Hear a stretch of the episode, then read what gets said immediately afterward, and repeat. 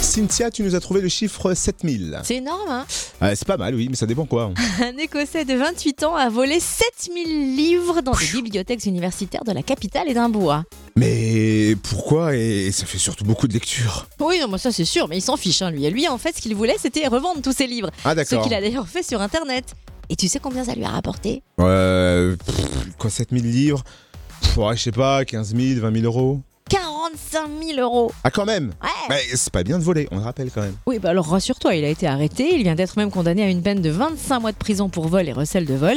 Enfin, son petit trafic avait quand même duré près d'un an, hein Un an, 45 000 euros Ça fait 3750 euros par mois. Ah non, mais t'as- Oh, le calculateur Oui, mais deux ans de prison pour un voleur Oui, de livres. quand Franchement, même. c'est pas bon pour son bouc.